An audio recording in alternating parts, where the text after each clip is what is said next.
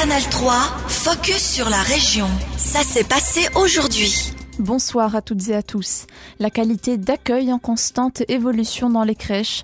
Trois ans après l'introduction du nouveau système de bons de garde pour les crèches, les résultats sont positifs selon les autorités. Jusqu'en 2020, les places subventionnées étaient limitées, une liste d'attente existait. Depuis, les parents peuvent choisir librement la crèche dans laquelle ils souhaitent faire valoir leur bon de garde. L'an dernier, le taux d'occupation au sein des six crèches municipales était de 96,3%, un bon résultat qui s'explique par la prise en charge en constante évolution. Actuellement, les crèches aménagent les espaces intérieurs et extérieurs pour qu'ils soient stimulants et adaptés aux enfants. Elles font aussi évoluer leur base pédagogique en visant l'autonomie et la découverte. Et une nouveauté importante dans la modernisation des crèches, la digitalisation des processus du quotidien. Nathalie Vimin, responsable du service des crèches municipales de la ville de Bienne. Donc euh, là, l'idée, c'est vraiment d'offrir aussi une communication facilitée avec les parents, rapide, pour les informer sur les actualités de la crèche. Ils peuvent aussi être interactifs en annonçant par exemple l'absence d'un enfant. Euh, ou faire une demande de, jours supplémentaires, etc. Donc euh, on voit que ça, ça renforce aussi et c'est important en termes de communication et également pour les processus de gestion, donc tout ce qui est planification, fait, des équipes et, et autres. Ces développements à coût modeste et à visée durable sont pris en charge par les crèches municipales elles-mêmes. Une photo d'époque pour l'affiche 2023 de la foire de Chindon. Elle a été présentée ce matin.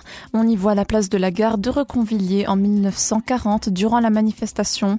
Cette image a été fournie par un collectionneur du village. Il s'agit d'Alfred Kammerman. Ce dernier nous dit d'où vient ce cliché. Alors on l'a trouvé dans une archive. Certainement, j'en ai tellement que j'ai pas tout noté. Mais ces photos circulent, on va dans les archives de l'État de Berne on va aux archives des CFF à Lausanne à l'époque à la Rasud, on va chez des collectionneurs particuliers, des mordus. On est étonné, tous les gens qui s'intéressent à l'histoire et de fil en aiguille justement, on arrive à trouver des documents intéressants qu'on voilà, qu'on peut reproduire et puis qu'on est fier de posséder et de mettre à disposition surtout après. La présentation de l'affiche ce matin a aussi été l'occasion de faire le point sur l'organisation de la foire de Chindon 2023. Elle se déroulera les 3 et 4 septembre et un peu plus de deux mois de l'événement, le président du comité d'organisation se veut optimiste. Erwin Grunenwald au micro d'Alexandre Michler. Alors tout se passe bien, soyons attitude intérieure positive aujourd'hui. Donc aujourd'hui nous avons le beau temps, comme nous l'espérons aussi l'avoir à la foire de Chindon. Nous avons une belle vue sur les champs, nous voyons que les champs se fauchent, donc les places de parc se préparent déjà, donc nous sommes dans un bon trend. Euh, on a parlé tout à l'heure de l'inflation, hein, tout augmente, même la foire de Chindon. Alors, eh ben, non, la foire de Chindon fait exception à cela et les tickets de parking sont restés à 10 francs et les forêts n'ont aucune augmentation pour cette année. Donc tout s'annonce euh, sous les, sous les meilleurs auspices pour euh, cette édition 2023. Tout s'annonce comme aujourd'hui sur Radio Soleil. À noter que l'organisation de la foire de Chindon recherche encore une dizaine de bénévoles. Les soins à domicile battent leur plein à la Neuville. En 2022, le service de maintien à domicile de l'ancien district de la Neuville a vécu une nette augmentation du nombre d'heures de soins et de ses visites. 600 heures de soins de plus qu'en 2021 et en termes de visites, le SMAD en a réalisé 1000 de plus. Cette augmentation engendre alors un bénéfice réjouissant de près de 55 000 francs. Une hausse de demande expliquée par l'augmentation de prise en charge à domicile contre une diminution des soins hospitaliers. Autre facteur, le nouveau contrat de prestation signé avec le canton jusqu'à 2025 est favorable aux petits services comme celui-ci.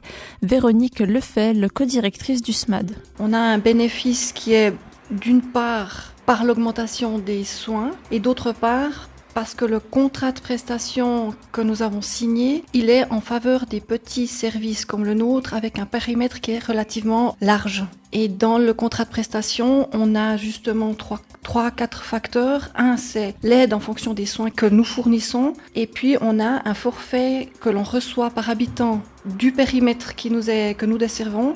Et on reçoit également un montant par unité de coefficient GEO, qui est un coefficient par rapport au nombre de mètres de route cantonale et communale qui est divisé par le nombre d'habitants de notre périmètre.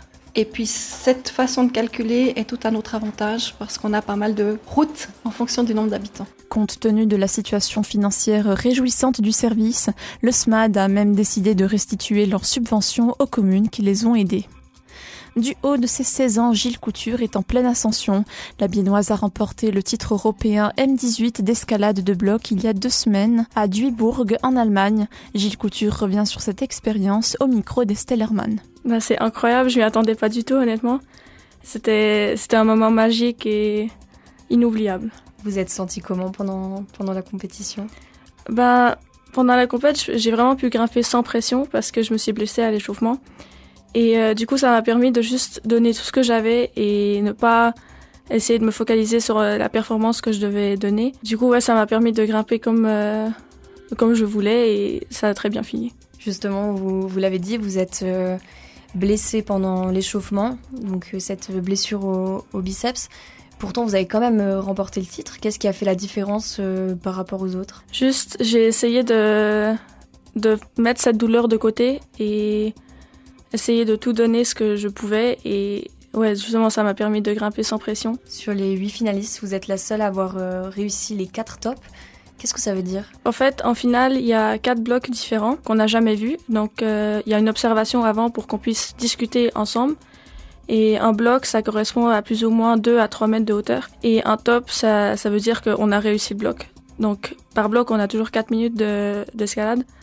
Et il faut essayer de le réussir, donc de faire un top en le moins de temps possible. Et au fil des tops, la difficulté augmente aussi? Ça dépend, ça peut très bien commencer par un bloc vraiment très dur et le dernier il peut être très facile, donc ça dépend des compètes. C'était un extrait de Gilles Couture, championne européenne de bloc chez les M18. À côté de ses études en biochimie au gymnase de Bienne, la Biennoise s'entraîne en moyenne 6 à 7 fois par semaine pour sa passion.